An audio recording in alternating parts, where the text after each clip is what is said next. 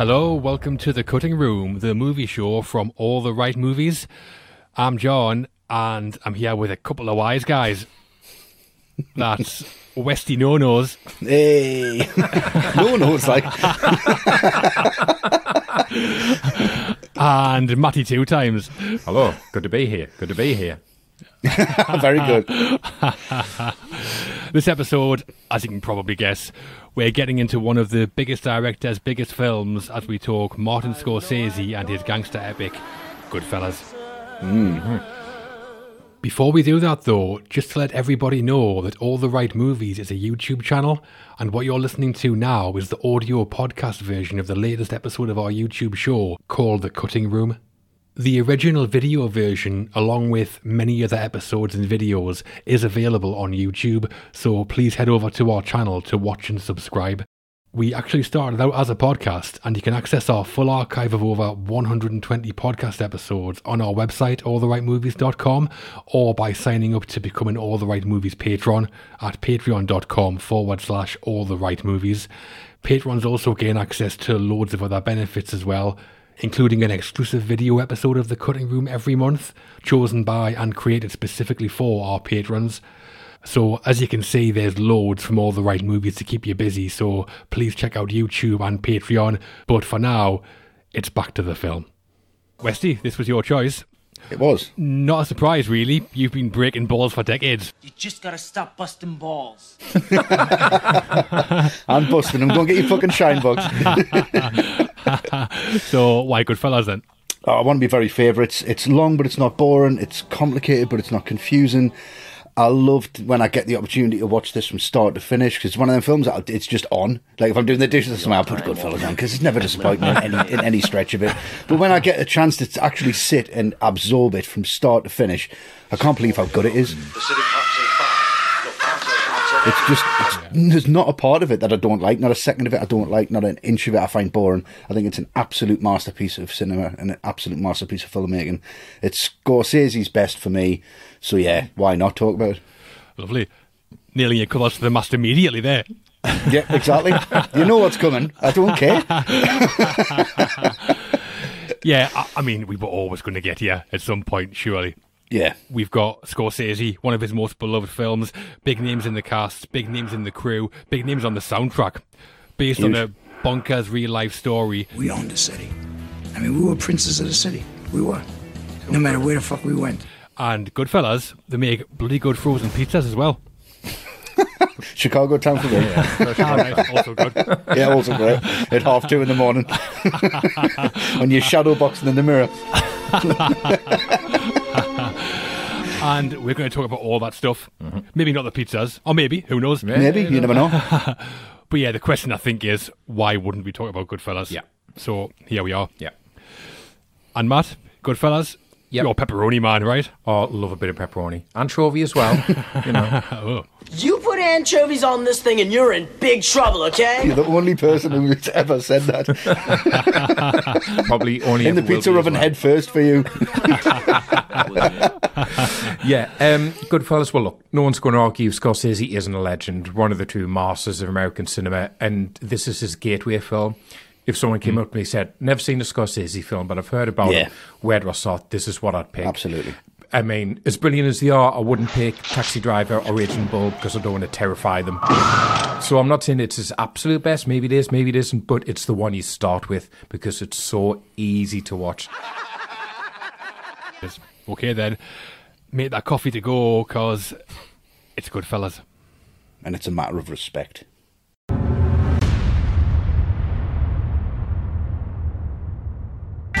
Becoming entangled with the mob in 1950s New York, Henry Hill lives his life as a wise guy and climbs the ranks. Starting as a lifestyle of luxury, wealth, and respect, Henry's life spirals out of control through cycles of violence, jail time, and drug addiction. Better than living your life as a schnook, though, surely. Absolutely. Who wants to do that?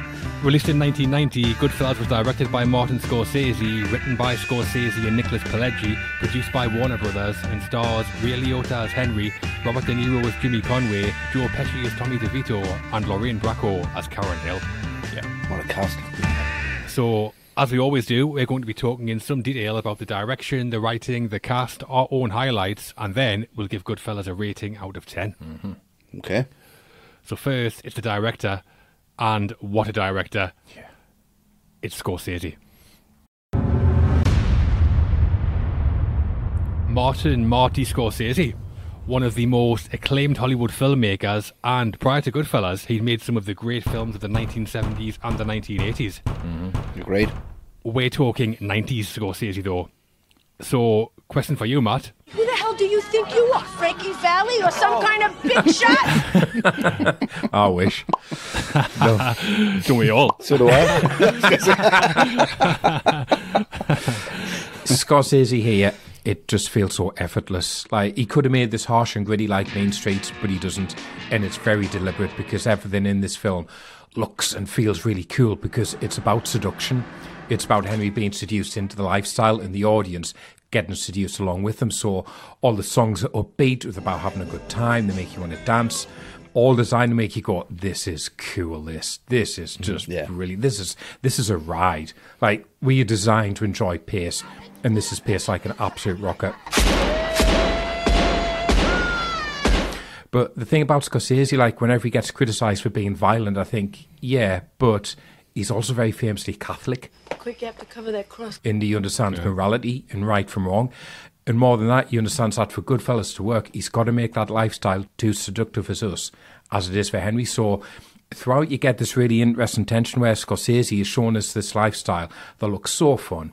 Hanging out with your mates every night, drinks, women hanging off your arm, loads of money, but it all comes at a cost. And underneath it all is that nagging sense this is wrong. Now take me to jail. I think you have to be sincere in both those beliefs, and that's why it works. And that's why so many imitations of this film don't work.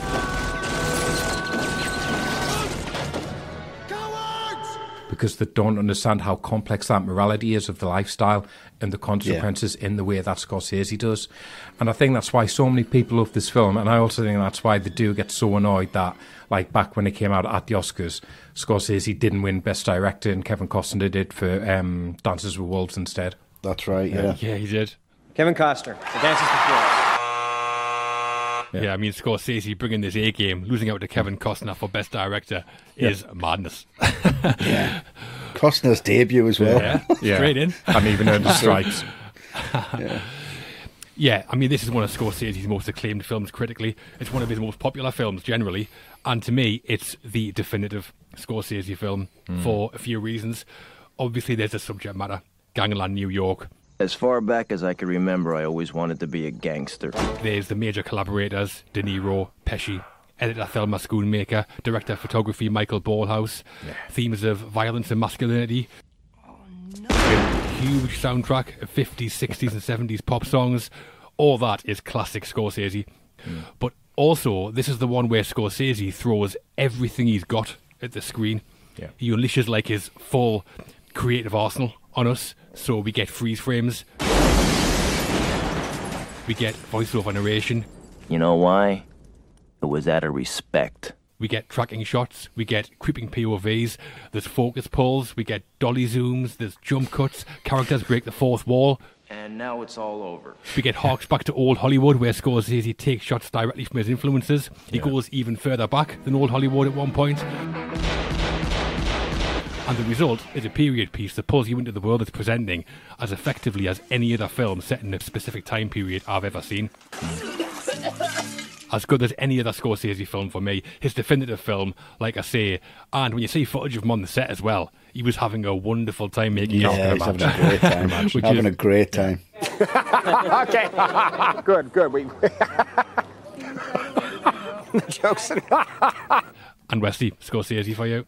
Yeah, like I said, this is my like Scorsese film. Like you, like you've both said, it's his definitive masterpiece, and I think it's because he brings all of his influences to it. Especially the fact that he grew up Italy in New York. His mm. best friend was the son of a mob boss. He couldn't play outside because he had he had bad asthma, so he had to stay inside and just watch films and watch films and watch films. I think it's fantastic. He brings such a pace to this and such an energy. I know Jules and Jim was a massive influence on this. It's like a French film from 1962. If you watch that, the pace and the energy in that film, the freeze frames is in there, the voiceovers are in there. He's bringing French cinema to Hollywood in 1990. It's just absolutely outrageous. And he knows what he's doing and he's so confident in what he's doing. I mean, he tied Liotta's tie Yeah. just to like to, to get it right, you know. And even like it's just uh, to that level of detail is fantastic. Those collars that Henry wears are crazy. you can't even see Yeah. the tie. I know it's brilliant, but uh, it was his mum and dad. Scorsese's mum and dad are actually in the film. Yeah, but both offset are. they were doing the ironing, they were pressing the collars, yeah. which is fantastic. And, and actually, some real life mobsters were actually hired as extras on some scenes, which again just adds the authenticity of it. It does, yeah. Apparently, the mobsters gave Warner Brothers fake social security numbers, and no one, and no one knows how they actually received their paychecks. Fucking brilliant. It's Scorsese just say that, just flicking twenties at them. There you go. Yeah. Absolute chancers, these wise guys. yeah, I mean this this isn't observation. This is like I said, he's lived it and he knows it, and he's letting us see it mm. from his point of view. And what a point of view to see it from. Well, Scorsese became interested in doing Goodfellas when he read Wise Guy, a non-fiction novel by Nicholas Pileggi, and he wanted to mhm. adapt it. We've got more on that later, but originally Scorsese was told that he shouldn't make Goodfellas by a Hollywood legend. Okay. You know who that was? Oh, Marlon Brando. Marlon Brando. All right. Yeah, Yeah, he tried to persuade Scorsese not to make Goodfellas and said that he'd just be repeating his work on Mean Streets and Raging Bull. how wrong he was. Yeah. No, yeah. What's it got to do with him? exactly. exactly. He's, he's a fucking bum. He could have been a contender. What's he on about? Could have been somebody. And Scorsese should have said, I don't think you should do Island either Dr. Moreau, but you still will. Exactly. Look at him. Yeah, I mean, it's absolutely acknowledged as a classic now, but at the time, Yeah. the studio actually quite worried about it because they had really bad test screenings. They had one in California where they had 70 walkouts because of the violence in the film. And then another Yeah. one, the film team that had to hide in a bowling alley because there was an angry mob after them. really? Yeah. Walk out in the first five minutes once he stabs him, probably. yeah, apparently the first screening Scorsese went to, we picked up a comment card at the end, and all it said was, fuck you. That's a compliment. Go isn't get your shine box. Yeah, go and get your fucking shine box. Yeah. Yeah, In, and the uh, preview response as well from Warner Brothers, it was the lowest scoring they'd ever had, and Scorsese just said, you know what, the numbers were so low, it was actually funny. Okay. yeah, but the studio thought it was hilarious. Yeah. And actually, we're calling Scorsese the director of Goodfellas, but there was one sequence he didn't direct at all. All right. You know which sequence I mean? No? Um, I do. Is it the Morrie's hair advert? All right. yeah, yeah. Morrie's wigs don't come off, even underwater. That was the first thing that was ever shot. That set the pinnacle for Goodfellas. Yeah, it did. so yeah, the Morrie's Wigs TV commercial. Scorsese was inspired by a really low budget TV ad he saw for a window fitting company. So Yeah. he rang the company and spoke to the owner, a guy called Stephen Packer. Homeowners, stop throwing money out old windows. Put that money back in your home with new Alco windows. And Scorsese asked who did the ad, and Packer said, "I did. I wrote it and shot it myself." so Fucking brilliant. Scorsese commissioned Stephen Packer to write, direct, and edit the Morrie's Wigs TV ad. That's Which is amazing, why it looks so authentic. It, it looks fucking excellent. I love it, mate. It's like it survives hurricane winds and the lass is like kisses cheek. Morrie's wigs are tested against hurricane winds. Jumping in the swimming pool backwards with the Oh, money. It's, it's so good. It's brilliant. Morrie's wigs don't come off unless you're being throttled by Jimmy Conway with a telephone cable. Yeah. Got to talk, though, about the famous Copa shot, because, you know, it's so oh, integral do. to the film, following Henry and Karen through the balls, the Copacabana. But it was hmm. so precisely choreographed, it had 400 timing moments that they had to hit. Bloody hell. And actually, it didn't take them that long. They only needed eight takes. And Scorsese has gone on record said, well, this is the point where it signifies Henry and Karen being seduced into the lifestyle. Wow. Yeah. Every Yeah. time you two. That's the bit. Oh, from no, it. So, love yeah, it. It's fucking great. It's great. It's like it's brilliant. It's the whole film basically. It is the mob. It's like you go in the Yeah. back door and you find the workings of it, and it's glitz and glamour on top of it. Also, have you noticed that Henry and Karen walk through the kitchen door, and after that they turn left, then basically walk around in a full circle and come out the same door they went in? Oh, no. No, I didn't notice. What it's like the shine. Yeah, it's like that, yeah. Yeah. Henry's had too many lines, I think. Yeah. Could have got it in six shots if they hadn't had that in there. Yeah. But right at the end of that shot, when they're in the seats, the camera pans from Henry to Karen to the stage where we see a comedian called Henny Youngman. Henny Youngman. Just before the camera pans. Henry points to the stage. It was actually a cue for Larry McConkey, the camera operator, because Henny Youngman was an old guy Yeah. with great gags, by the way.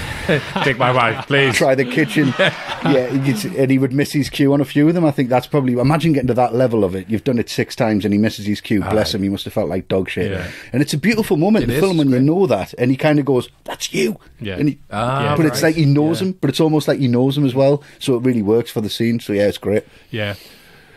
It's not in the book either, the Copa scene. Oh, well, it is, but it's literally just a few lines. And Scorsese turned those three lines into this incredible two minute tracking shot. Mm. Right. Some director. Oh yeah, knows what he's doing. Ridiculous. Also, obviously, we can't not talk about the music. Yeah. No. Goodfellas is scored entirely by killer pop songs. And I know that in choosing the songs, Scorsese set himself two rules. First, the words of the song had to describe the scene.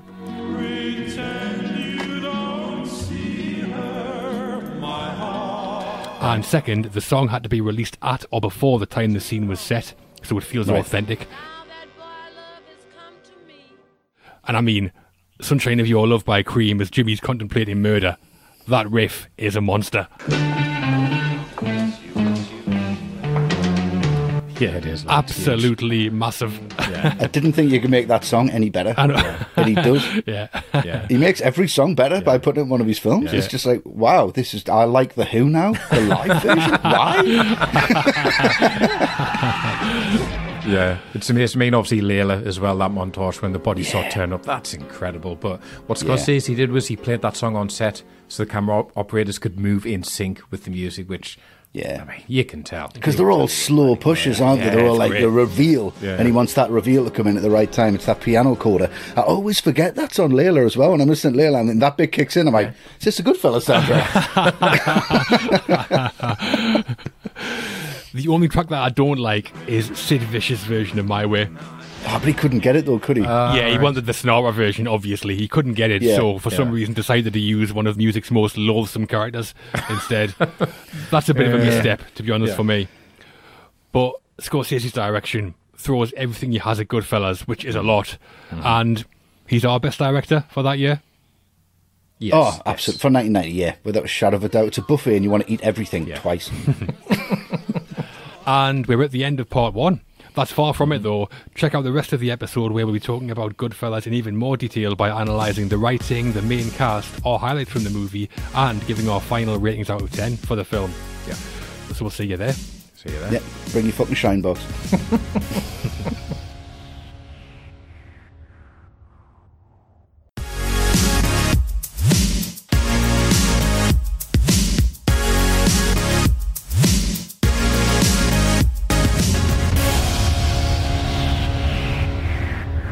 Hello and welcome back to the cutting room. We're still John, Westy, and Matt. Matty two times. think so. Mm-hmm. Might two times, yeah. Still here, still here. I've still got no nose by by the look and this is part two of our Goodfellas analysis. You can mm-hmm. get part one here if you've not seen it yet, where we talk about what the film means to us and the director. And in this part, we're getting into the writing of the film and the cast, aren't we? Mm-hmm. Yeah. Yes, we are. So let's get into it then. Next up, Okay. the writing. Goodfellas was co-written by Martin Scorsese and Nicholas Pileggi. Scorsese's third writing credit after Who's That Knocking at My Door and Mean Streets, and it was Nicholas Pileggi's debut as a screenwriter. So, how did they do as a writing team, Westy?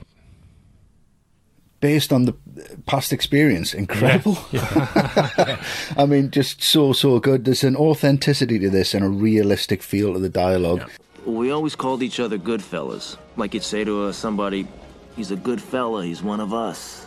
This could be done without any dialogue whatsoever. This could be a silent film, and you'd still kind of get it. Yeah.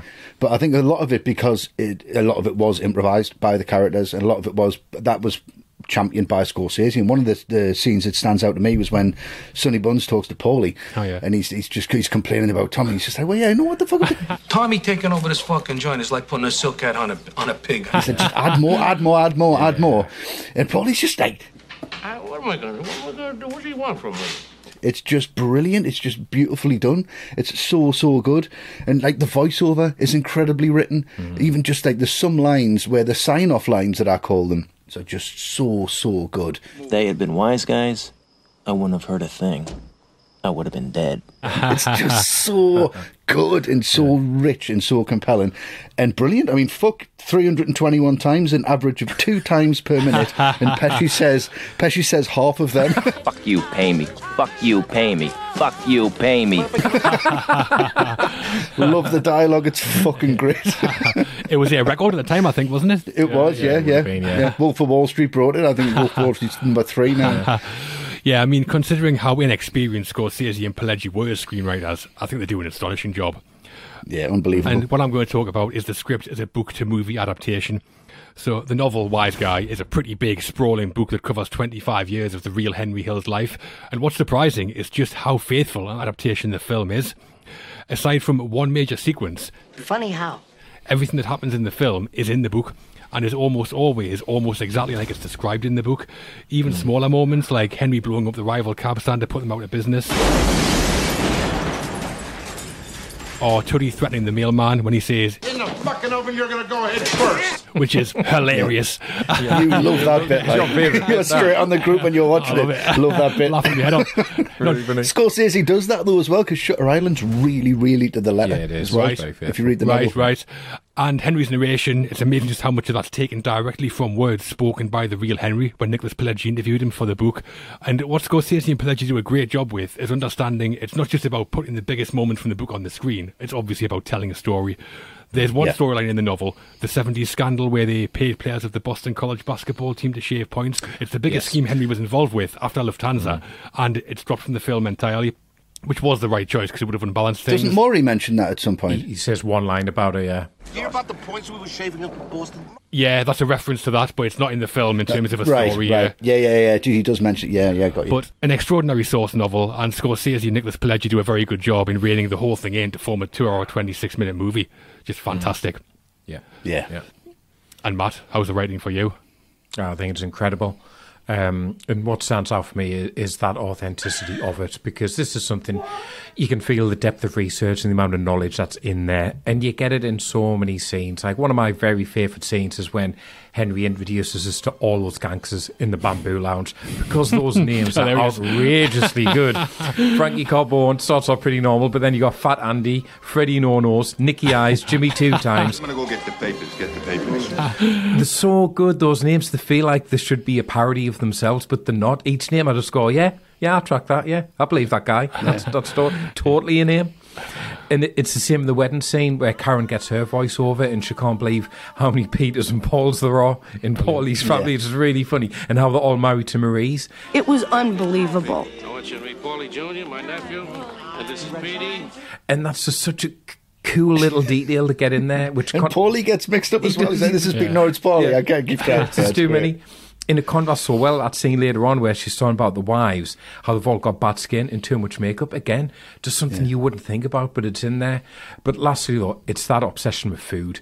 Like when they go to prison, practically the first thing they do is set up a kitchen with lobster, red wine so they can make proper sauce. And, and Paulie's tip for slicing garlic, that is unreal. Like everyone who's seen Goodfellas now slices their garlic that way, I guarantee it. I use that all the time.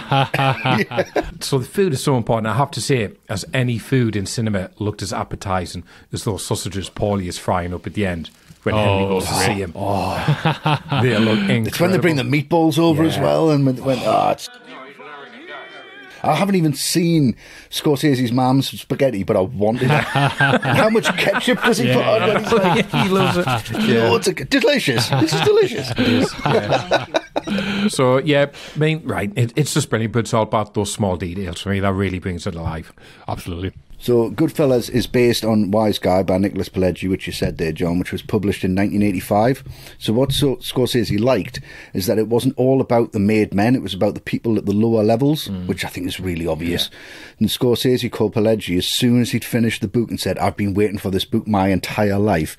And Pileggi said, I've been waiting for this phone call my entire life. and I think that's just one of the nicest back and forths I've ever heard in my fucking life. I love that. Yeah, I mean, it's no wonder Scorsese wanted to adapt it. Henry Hill lived a life so extraordinary that it required next to no mm. embellishment to turn it into a Hollywood film. Yeah, yeah.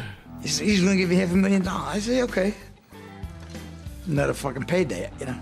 I mean, seriously, I have a fucking name. And I know Wesley's already mentioned the improv, but there were some other bits that really stand out for me. It's also improvised. So the dinner scene, Tommy's mother's house, that was almost entirely improvised. And obviously that's Yeah. Catherine Scorsese playing Tommy's mother. So Scorsese just said to her, look, your son and his friends are coming for dinner and you want to cook for them. That's your scene. Get yourself a girl so you could settle down. That's what I, I mean. settle down almost every night, but then in the morning I'm free. I love you. I want to be with you. I want to be with you. That painting that Tommy's mother gets out. Look at this. That's amazing. I love that so much. I want that Looks like a up. guy we know. Yeah, yeah. it's him without the beard. Jesus Christ. it was actually in real life painted by Nicholas Pileggi's mother. Oh, really? right, okay. Was it based on a National Geographic? That's right, yeah, picture? that's right, yeah. Yeah, yeah. One dog goes one way, one dog goes the other way. I love it. it's like it's beautiful. Look at the dogs, beautiful. it's like bigging it up. See what you see, Tommy. Yeah, it's absolutely brilliant. Absolutely love it. Um, so another one is Tommy shooting Spider. That was all improvised apart from one line. Fuck, you know that? The only scripted line is when Spider says, Why don't you go fuck yourself, Tommy? Yeah, which is obvious. Yeah, The one line he shouldn't have said. "Yeah, absolutely." Yeah, I bet he didn't want to either. He's looking at the script. He's like, everything else is class. Oh, for fuck's sake, I'm going to. I love that. I love De Niro's reaction. He's like, "Whoa, hilarious, hey, this is for you. Don't take shit of anyone." But I, I feel like it's De Niro who eggs him on. He's like, "You're going to get let him get away with this." it." yeah. Yeah, he does. He, he, he, Yeah. kind of got away with it, really. Tommy's if he just sitting there kept going. silently fuming. Yeah, it's awful. Yeah, Um, furious. And then another improv one where um, Paulie confronts Henry when Henry's come out of prison. That slap. That was improvised by Sorvino, and that's why Liotta looks like really quite surprised by it. Wasn't expecting Yeah. it. Yeah. Yeah, apparently what Scorsese would do was encourage the actors to improvise and then take the bits he liked and put it back into the script for the next day. Right, yeah. Right, right. Also, Paulie, do you think he looks like Baron Greenback from Danger Mouse? Soon their Prime Minister will be a gibbering buffoon. Never see them in the same room, do you?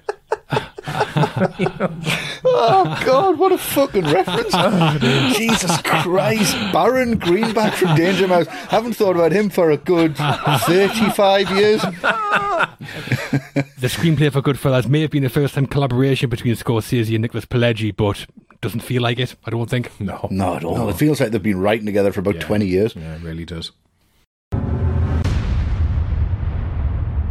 There's a big wider cast in Goodfellas and a pretty big main cast too. We're talking about the main players now and picking one each to talk about. So, who are you going for, Wesley? Well, I got in there first, so I'm doing the big man Liotta. Lovely. um, who is absolutely amazing in this. I can't Im- imagine anyone else playing it. I know a few people were approached, but I'm so pleased that he got it. I know casting was over a year Wow. with several auditions, with uh, your Scorsese just trying to make sure he's getting the right role. And he's just brilliant, and he's, his understanding of the role as well is absolutely fantastic. He said De Niro and Pesci were the glitter, and he was the glue. Lovely. and that's exactly correct. It's his voiceover for me. It's it's just the voiceover performance that totally makes this film what it is. When they found Carbone in the meat truck, he was frozen so stiff it took them two days to thaw him out. Uh, It's just that level of I don't know commitment to the part. I think. That's really, really great. And another thing as well is like kind of halfway through production, his mom came down with cancer and then died. And yeah, he went back and he came back shooting, I think, two days after the funeral. Yeah. and channeled the character to get over the grief of it and just really pushed it in. Mm. And I think it's most apparent in the in the pistol whipping scene when you see him walk over, and it's just Michael Ballhaus said that's the most violent scene he's ever shot, mm. and would never do anything as violent since that. But I mean, that kid should be dead. The amount of times he hits him, Oh. he should be dead. No. And with the, the last words he says, I swear my fucking mother, if you touch her again, you're dead! Ah. it's absolutely massive. And you can tell he's channeling it. And when he turns around and he's walking back, that look on his face, he's not acting there like not at all. He fucking terrifies me when he's walking back. He looks like a bull, Yeah. looking at a red rag. Fucking yes, and it's just it's a wonderful performance. The the Liotta performance through the roof for me. He's never been better. He smashes the guy's nose to shit. The sound of the gun is just brutal. Yeah. And then he's like, hide this. hide this. I gotta admit the truth. It turned me on. That's re- that's really sexy. Hide this. I I tried it, and the girl just said it. That's a bit too violent for me. Close it the didn't door, work. yeah, it didn't work. Hide this. No. Not just the acting, but his narration's really good too. You bust the joint out. You light a match. I know that Liotta said that he did that by talking his narration to another person in the room to make it sound more natural, Right. which clearly worked. He was far from a shoe-in for the part, though, and some mm. other big names were considered for the part of Henry. Mm-hmm. You know any of those names? Wasn't Tom Cruise one of them? Tom Cruise was discussed, I would mm. guess, on the back of The Colour of Money, where he's very Yeah. good. Yeah. Yeah. Also, apparently, Sean Penn was considered. Yeah, Sean Penn, I read that, yeah. I can say that. Alec Baldwin was considered. Hmm. Yeah. John Travolta was considered. And whatever you think of Henry Hill, just be thankful that Nicolas Cage didn't get the part. I couldn't think of a more horrible job if I wanted to. Oh.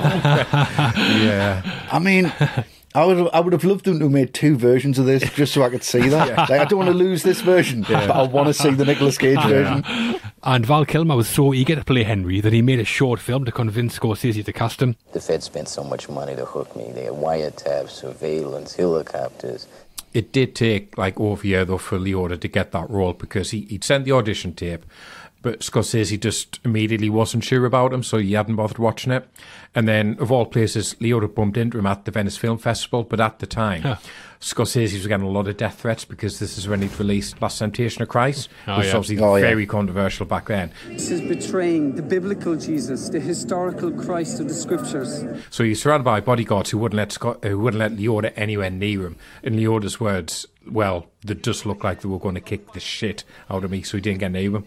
But actually, that worked in his favour because Scorsese was watching this, and he was impressed how calm Liotta stayed because that's what he wanted for Henry. Because Henry is the peacemaker in the film; he's the one who does stay calm. Yeah. So that's what convinced Scorsese to watch the audition tape, which he did like, but he still needed to convince um, Irwin Winkler, the producer. But then weirdly, Winkler and Liotta just happened to bump into each other at a restaurant in LA. They just got in a conversation and that convinced Winkler, who then called Scorsese and said, Yeah, see what you mean, let's get him in. He's Henry. Nice, mm. nice. Funny, I've been to LA. I didn't bump into fucking anybody. yeah, Liotta's stalking everyone there, chasing people Yeah. down the Yeah, he is. Like, Really persistent. Pepe Le Pew. And once Liotta was cast, he did some prep for the role. He listened to interviews between Nicholas Pileggi and the real Henry Hill as he was driving to the set. Mm. And he wanted to meet him really badly so he could just kind of get some essence to the character. But it was the first time that Scorsese was directing him and just said, I would rather you didn't. I want you to make this character your own, which mm. I believe he actually absolutely did. Didn't want him to be influenced by Hill at all, which is great. Yeah, Liotta said that in those interviews, the real Henry Hill would be talking about murders and robberies while scoffing fast food. Henry, for some reason, he just ate potato chips the whole time. Yeah, yeah, I've read that, yeah. Brilliant. Just casual murder. I know, yeah. so we like Ray Liotta as Henry Hill then? His Oh. career-defining role, surely. Yeah, love it. Love him as Henry Hill. Love him. And Matt, who are you going to talk about in the cast? I'm going to go for De Niro as uh, Jimmy Conway, who, and actually in real life, he's called Jimmy Burke, but that had changed his name for legal reasons. Mhm. And they chose Conway because that was his mother's maiden name. I think it's um, a very confident, very relaxed, very self assured performance from De Niro here. And obviously, he did an insane amount of preparation for it. We'll get into that in a bit. But in a way, I feel like you don't see that on, on screen. You just see De Niro having fun and enjoying himself. like you don't have the intensity of Taxi Driver, you don't have the the physical transformation of Raging Bull, and that's not criticism. It's just this is a different kind of De Niro performance. It's one where it's almost easy, and I think it's testament to how good he is as an actor. I'm not sure if I would have this as top five De Niro, but I think that's because he makes it look easy. Yeah, he's so good. I can overlook the fact that he's about 20 years too old for the role. He couldn't have been more than 28 or 29 at the time, but he was already a legend. Yeah, because I just Yeah, yeah. because I just see Jimmy the Gent having a wonderful time, master of his own world. You know, getting the drinks in, splashing the cast. You know, he's like Del Boy. You know, you go on, you have one as well. There's a tip for you, Henry. Keep the drinks coming. You know, falling through the bar, falling through the bar. That's a del- deleted scene. Play it cool, Tommy. Real Yeah, cool. yeah. You know what I'm saying? Go and get your fucking shine box.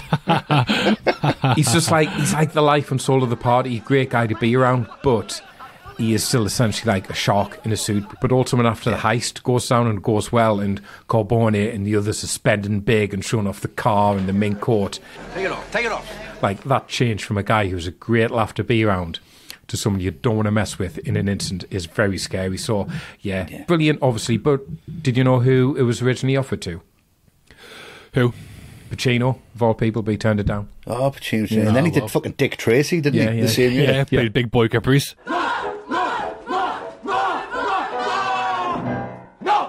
Big Boy Caprice, yeah. Ridiculous.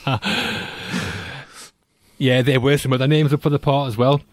William Petersen could have been William Jimmy. Petersen. Yeah. Yeah, yeah, I read that. John Malkovich apparently turned the role down, Okay. which is a terrible career choice. Yeah. Would have been good as well, Yeah. I think. And De Niro's method always has been, always will be, I think, apart from like Rocky and Bullwinkle, but we'll, we'll get into that later.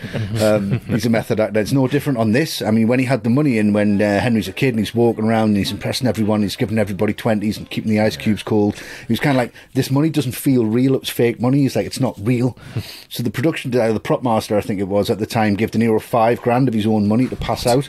And every member of the crew or the in, in on the set had to give the money back, make sure it was counted before they left the set. Like he was that adamant about it. Doesn't feel right. It needs to feel right. But you Yeah. can tell it's great.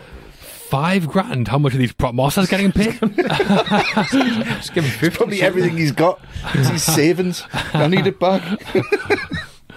and also for the dinner scene at Tommy's mother's, hmm. which I've already discussed, one of my favourite bits is he'd ring up the real Henry Hill to find out how he would apply his ketchup. and he would call him seven to eight times a day for different things like that. How do you hold a cigarette? How did Jimmy comb his hair? How did you do this? How did you do that? And he's just like, Henry Hill's like, Jesus Christ. How did Jimmy hold a cigarette? How, yeah.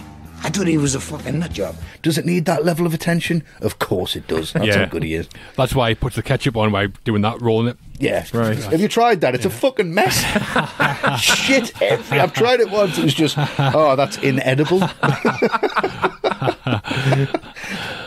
So yeah, De Niro, the method man as always, and excellent. Is Jimmy? Yes. yes, Oh, unbelievable. Very, very good. Yeah. It's top five for me, Matt. Honestly, Oh, okay. has to right, be. Fair enough. Yeah. Rocky and Bullwinkle for me, obviously. Well, we're not talking about number ones. We're talking about top five. You might know who we are. but We know who you are. Understand? For my cast member, I'm going to talk about Joe Pesci as Tommy DeVito. Oh. The All right. angriest man ever in films. Yeah. You, you fucking piece of shit! Until Casino, where he's even angry. Also based on a real life mobster called Tommy DeSimone. The hmm. real Tommy was actually about six foot three and in his twenties, whereas Pesci was five foot three and in his forties.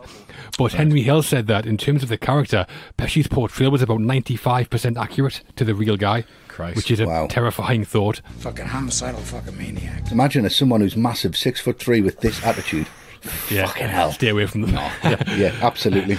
They had changed the surname to DeVito for legal reasons, and Tommy DeVito was actually the guitarist in the Four Seasons, who Joe Pesci knew. Mm, yeah. So, not named after Danny DeVito, unfortunately. Is that just because he was smaller? yeah. You sent out all the signals.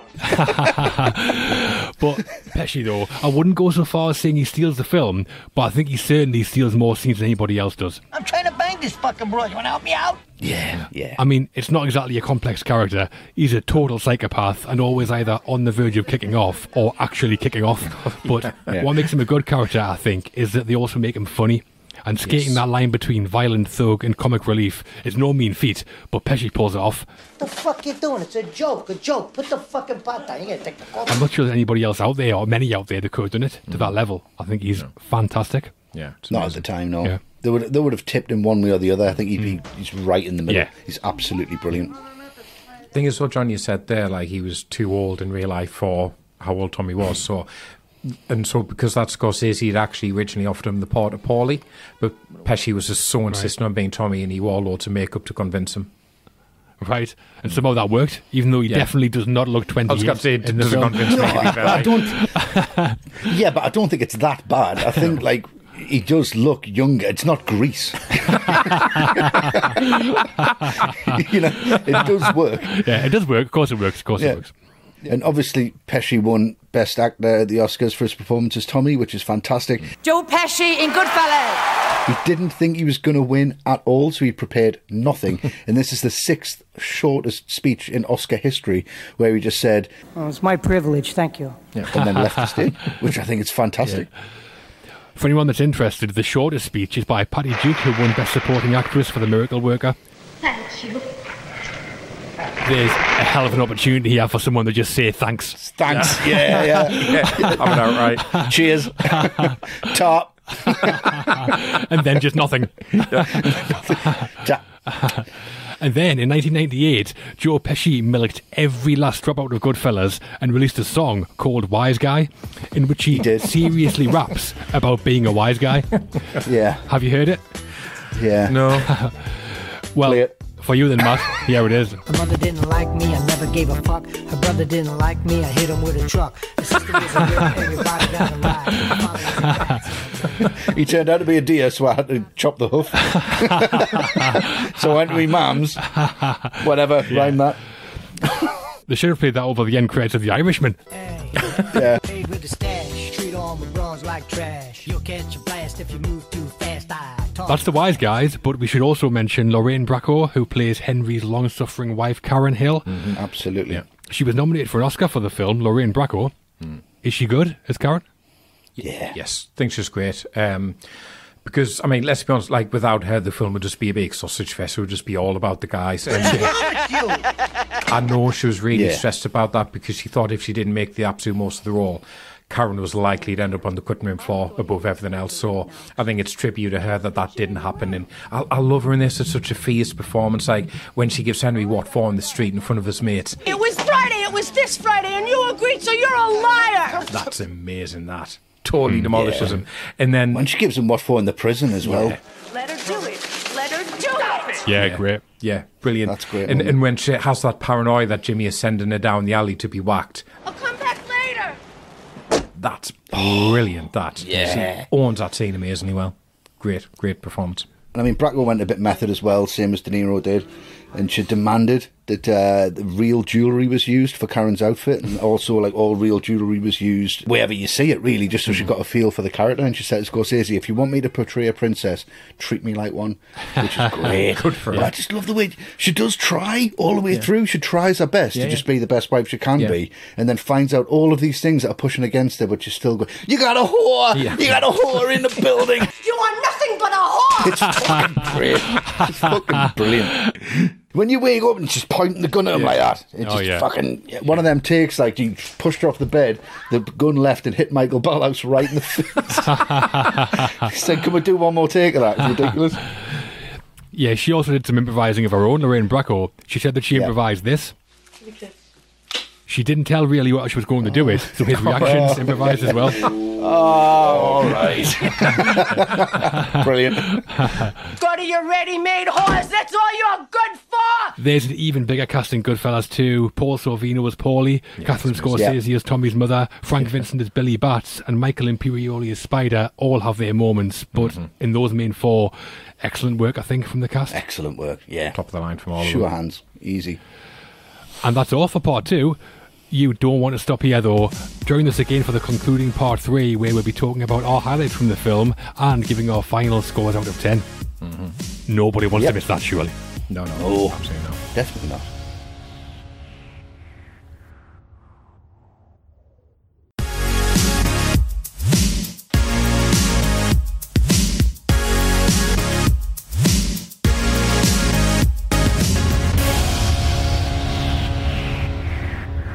Hello and welcome back for the final part of Goodfellas on the Cutting Room. Mm-hmm.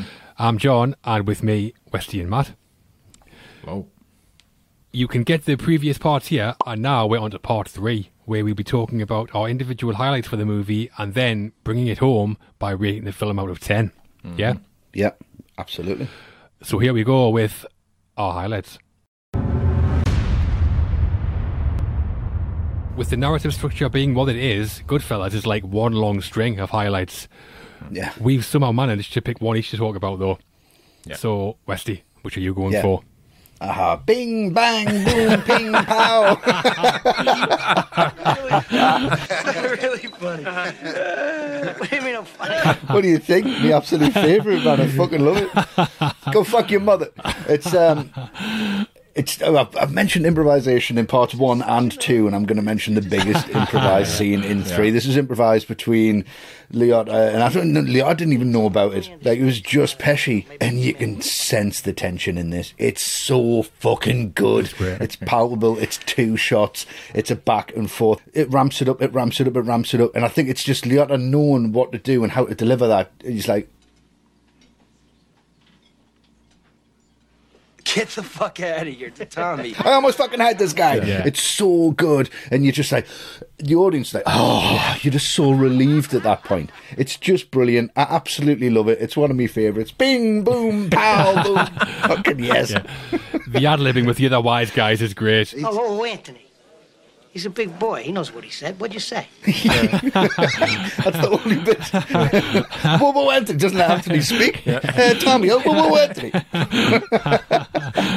Probably not even called Anthony. yeah, because it is based as well on something that happened to Pesci in real life. He used to work at a restaurant in New York, and one day he said to an actual wise guy, "Hey, you're a funny guy," which apparently did not go down well. And then Pesci told this to Scorsese one day, just offset, just as a bit of chat between them, and he loved it, and then integrated it into Tommy's introduction in this scene. Yeah. It is something that they added in for the film, but the part where Sonny comes to ask for his money, seven fucking G's, yeah, you owe me. Tommy goes wild. That is based on reality, where Henry Hill said they'd run up huge tabs and then go crazy when they were asked about it. Right. Not sure how they kick the ball in the pants, like Tommy does, though. Pushes a table over. Everyone thinks it's hilarious. So for my highlight, I'm going for the Billy Bats murder that takes place in Henry's bar. So Billy Bats has been in prison, right? Hmm. He served his time and not ratted anybody out like a good wise guy. He's a hmm. made man, and there's still only about five people turn up for his welcome home party. Three, I think. I'd be furious as well. Yeah, yeah. There's not even five. but the scene is absolute dynamite.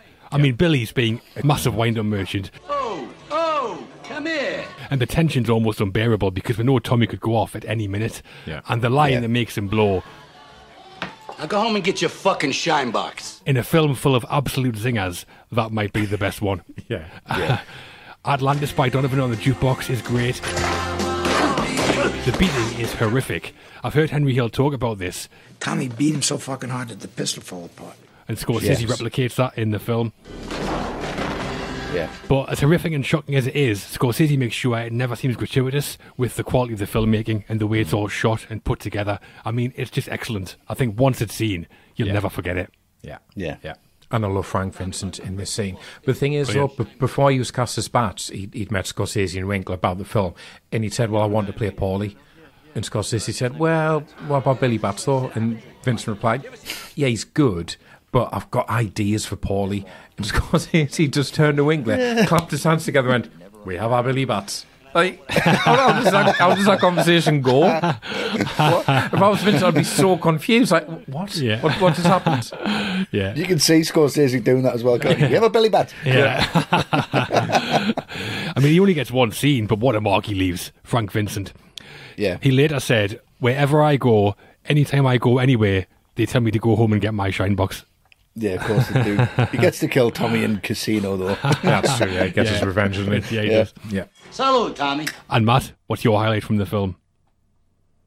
Well, I'm kind of going full circle because it, it's what I meant when I said that Scorsese knows what he's doing from a moral standpoint because it's it's Henry's last day when basically all, all his chickens come home to roost basically because Right. you know Yeah. it was always going to end up like this and Scorsese saying yeah it was all fun and games to start with wasn't it but this is how it ends up this is mm. what will happen to anyone living this life silent up until now like the editing in this film has had such like a lovely flow to it it's got that like enticing seductive feel to it but now it's so jagged, it's hectic, frenetic, that like crash zoom into Henry's face when he's snorting the coke. But I love how, in amongst everything else, he's really stressed about that pasta sauce going over. Keep an eye on the sauce, all right? Really stressed about getting banged down. Keep maybe, stirring maybe. it, keep stirring it, Yeah, keep yeah. stirring it. Keeps you know, it's it's like when we're trying to make Christmas dinner, like trying to get the timings right. Really stressful. And I love all those time stamps you get throughout the sequence because you Love know, it, the, fil- the film hasn't done those previously. So mm. it just Yeah. throws you all over the place. It takes you out of that like previous rhythm with a real jolt. And you know how impactful this scene is because of how much of a meme it's become. Like anytime a politician or famous person gets in trouble with the law, you go on social media and they'll be posting that image of Henry looking up through the windscreen at the helicopter. That's the shorthand for someone's going to prison and they're trying to get away with it. That's how famous the scene is. Even the funny guy's a great meme now as well, isn't it? When he's Oh, laughing. Yeah, yeah, yeah. Yeah, yeah, yeah. that's brilliant. Yeah. And I love the music as well because it, it jumps from one song to another when Henry's in that car. So you've got Memo from Turner by Jagger in there, one of his solo songs, uh, Magic Bus by The Who, What What Is Life by George Harrison, which I love. That's amazing. And then Mannish Boy by Muddy Waters. Yeah. And Scorsese he said he wanted it all chopped up, like the music, to portray like that fragmented, haphazard mind of somebody who's paranoid and off their head. Yeah. I mean, by this point, Henry's life is all over the place. He's a sweaty, anxious mess and a drug addict. Stop with those fucking drugs. They're making your mind into mush. You hear me? Take them back. Another great scene at this point is in the restaurant where Henry thinks Jimmy's going to whack him. Scorsese gets that dolly zoom shot in there where Henry and Jimmy don't move in the frame, but the background seems to get closer, symbolizing Henry's paranoia. That's just outstanding stuff. That. It is outstanding, and you don't even know Yeah. until you know. Yeah. You- it's not obvious. It's not like Jaws. No. it's not Oh, like no. It's not like Vertigo. Yeah. It's just, it's like so subtle Yeah. and genius. Yeah. He's not showing off. He's just showing off to himself. Yeah. And he just sits by himself. That's why he wasn't bothered about the audience liking the film. He's like, I don't give a fuck. I've made this. I can watch this for the rest of my life. Yeah, I'll be happy. I'm exactly the same. It's amazing. I must have watched this film a good 10 times before someone told me about that, and it blew me away. Hmm. Same, yeah. And the scene at the end when Henry and Karen meet the witness protection officer, he's called Edward McDonald, hmm. And he's the real guy that worked with Henry Hill. Oh, right. So he's basically Wow. reenacting scenes he'd played out with Henry like 10 years earlier. Hmm. And the real Henry was kicked out of the witness protection for breaking the rules too many times, obviously smuggling drugs and doing whatever else. But I think you can tell that. South County doesn't care about her. Frankly, I don't care whether you go or not. Really harsh. Yeah. Don't Yeah. care about Yeah. you. Brilliant. Straight down the line, yeah. Yeah, it is cool. And you can find footage where Edward McDonald is talking about why Henry failed the witness protection program. Henry is a weak person. Um, he wasn't able to uh, to discipline himself and to uh, to change his life. Don't use the phone. Go fuck yourself. Some boy. So a lot of scenes that could have been our highlights in Goodfellas. I think we made three solid choices though. Yes. There's so much more, though. There's so much more. Yeah. Westy, this was your pick, so you first, please. Score out of ten for Goodfellas. Yeah, like like you said, I nailed my colours to the mast quite early. I think the way I've talked about it so effervescently throughout the three parts is quite evident. um, you know, if you haven't seen this film, you shouldn't really be watching this anyway. But if you have, you're going to love it as much as I do or as much as we do because it's impossible to dislike. It's, for me, an absolute masterpiece. I love it. So for me, it's a bing, bang, boom, bang, go and fuck your mother, it's a 10. Lovely, massive. yeah, a film I loved when I was a teenager the first time I saw it, and still love now. Funny Yeah. and horrifically violent in equal parts. The filmmaking is exceptional. The mm-hmm. performances are career defining for probably every cast member except De Niro, and as a book adaptation, it's a great example of one. It's in the subject matter where it really excels for me, or rather how Scorsese pulls us into the subject matter and puts us in that gangland world of exuberance, murder, and like non-stop anxiety. Mm. Yeah. Whenever I watch Goodfellas, I feel like I've been sucked into the screen. I feel like I know what it would be like to be a gangster in 1960s New York. Obviously, I don't, but it feels like I do. And that's Scorsese. You kind of keep it to yourself, don't you? And you go for a walk, like in the supermarket, and you're like, yeah, yeah, yeah. it is Scorsese to the film. One of his very best films, so it has to be also 10 out of 10. Beautiful. Mm-hmm. And Matt, your summary and score for Goodfellas, please. Yeah, I Ten, mean, you're going to fucking pizza up and head for it. no, I'm going to keep it short and simple. You guys have said it all. Look, everyone knows how good Goodfellas is. If you've somehow not seen it, but you've still watched it, it's a bit weird, but go watch it. You're in for a treat. Is it Scorsese's best? I mean, it, it's impossible to say with some of the competition that he's done. But this film has not aged today, so it always has been, and I suspect it always will be, a big old 10 out of 10. Lovely. Of course. So overall, that is Goodfellas with a score of 30 out of 30. Fuck you, pay me, of course. and we've made it. Made men. Mm-hmm. Yep. If you like Yeah. this episode and what we do generally, please support us on Patreon. Becoming an ATRM patron will get you access to benefits such as bonus episodes of The Cutting Room and also access to our archive of podcasts, over 200 hours in total. The podcasts are also available on our website, all the classics, so please head over there to have a look. Mainly, though, becoming a patron will enable us to carry on making videos and make more of them. Yeah. We are at the end, however, and we're all going to go home and get our shine boxes. of course we are. Yeah. So- So kick off about it. You motherfucker, you. So until next time, it's goodbye. It is. Salut. Goodbye, goodbye. Done, Yeah. done. Enjoyed it. Lovely. Should be a funny one, that. Mm-hmm. Funny. Funny how? okay, wise guy. Very good. I thought you'd like that. Westy, what are you doing over there? I'm, just get, I'm sorting out the tea. I'll be two minutes. I'm just getting some stuff together here. Oh, yeah. Tea. Right. I'll leave you to it. I'm not having a conversation, like.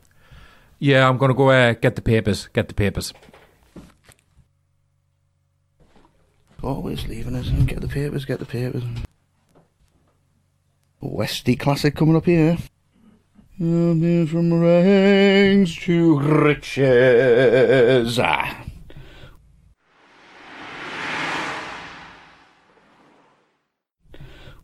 Right, that's that done. Garlic alla Paulie. Rags to riches. What's next? Butternut squash. Ready cut butternut squash. Ready cut. Oh, for fuck's sake.